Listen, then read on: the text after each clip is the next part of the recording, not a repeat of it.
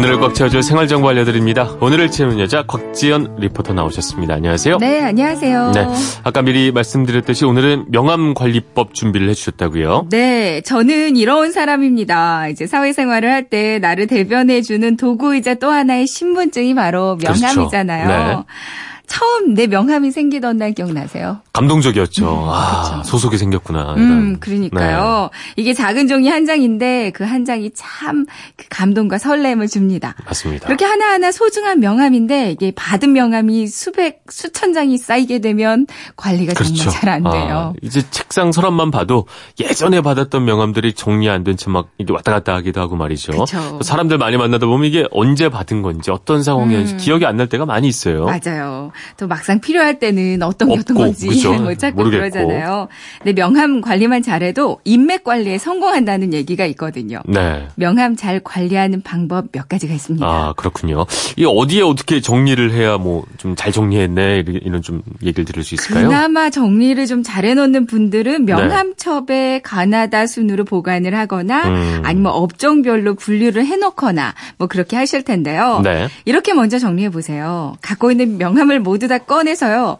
개인용과 업무용으로 크게 나눕니다. 네. 뭐 개인용은 선후배, 친구, 취미, 운동 이런 데서 만난 사람들을 그리고 그렇죠. 업무용은 과거나 직장. 현재 음. 직장에 관한 명함을 나누시면 되고요. 네. 여기서 또 오랫동안 연락이 끊겨서 전혀 누군지 모르겠는 그 불필요한 명함은 좀 따로 빼두세요. 그렇죠. 이제 남은 명함을 가지고 이름 순위나 우선 순위에 따라서 A, B, C로 나눈 다음에 정리를 하는데요. 네. 정리할 때는 엑셀 파일도 좋고 요. 스마트폰 앱이나 명함 관리기 등등 나만의 편한 방식을 선택하시면 음. 됩니다. 근데 요즘은 뭐 명함 첩도 많이 예전에는 많이 썼지만 네. 아, 스마트폰 명함 관리 어플이 정말 좋다는 얘기가 많이 있더군요. 여러 가지가 있거든요. 네. 어플도요. 어플도. 어. 앱을 일단 열고 네. 명함을 휴대폰 카메라로 촬영만 하면 이제 별다른 조작 없이도 이름, 휴대폰 번호는 물론이고요. 네. 직장 사무실 전화번호, 이메일부터 소속 회사 주 주소까지도 한 번에 음, 쫙이 저장이 찍기만 하면 되는 거죠, 이게. 됩니다. 그렇죠? 네, 음. 스마트폰 주소록이랑 연동도 되고요. 네. 저도 하나 쓰고 있는데 정말 편하더라고요. 그렇죠. 네, 아니면 명함 스캐너도 괜찮거든요. 네. 명함을 스캔해서 저장하는 기본 기능뿐만 아니라 PC나 스마트폰으로 연동도 돼서 좋고요. 음. 또 명함에 있는 주소를 지도로 볼 수 있는 기능을 가진 것도 있어서 그렇죠. 더 편리하게 사용하실 수 있습니다. 근데 또 이런 어플 믿다가는 아무리 이렇게 정리는 잘 돼 있는데도 불구하고 아, 이게 누구였더라? 뭐 이런 경우도 많아요. 맞아요. 네. 그럴 때는 메모를 해놓는 방법이 있어요.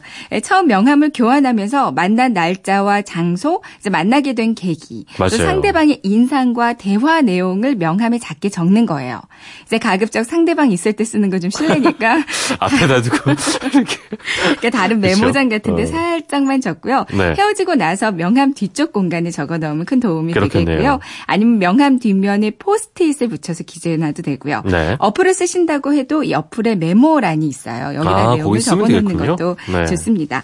아, 상대방을 다시 만나게 됐을 때 그때 해주셨던 이런 이런 말씀이 정말 기억에 남아요. 아. 감동적이에요. 그렇죠. 도움이 됐어요. 이렇게 한 번씩 얘기하면 상대방이 나에 대한 호감도가 확 달라지죠. 올라가지 않을까 네. 싶어요.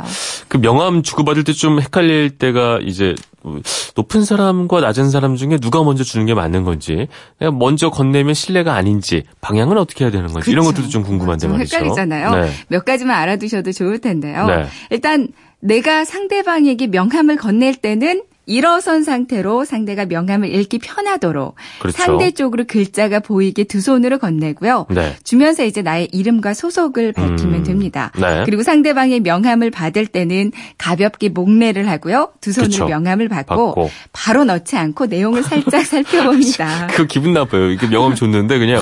보지도 않고 쓱 그냥 넣어버리고 버리려나 저거를 막 이런 네, 그리고 그 명. 받은 명함을 테이블 위에 올려놨다가 이제 네. 업무가 끝날 때 그렇죠. 그때 집어넣으면 될 것 같고요. 네. 이 명함을 주고받는 순서는 일단 직급이 낮은 사람이 먼저, 나이가 어린 사람이 먼저, 아. 그리고 방문한 사람이 먼저 명함을 건네면 되겠어요. 그러니까 아랫사람이 먼저 나를 소개하고 네. 이제 소개받는다 이런 개념으로 생각을 하면 되겠군요. 네, 맞습니다. 알겠습니다. 일단은 뭐 개인용과 업무용으로 나누고 명함 뒤 혹은 스마트폰 어플에다가 간단하게 그날의 상황을 적어 놓으면 다음에 만날 때 크게 도움이 될것 음. 같습니다. 오늘도 역시 알차게 채울 꽉 찬 정보였습니다. 지금까지 오늘을 채우는 여자 곽지연 리포터였습니다. 감사합니다. 네, 고맙습니다.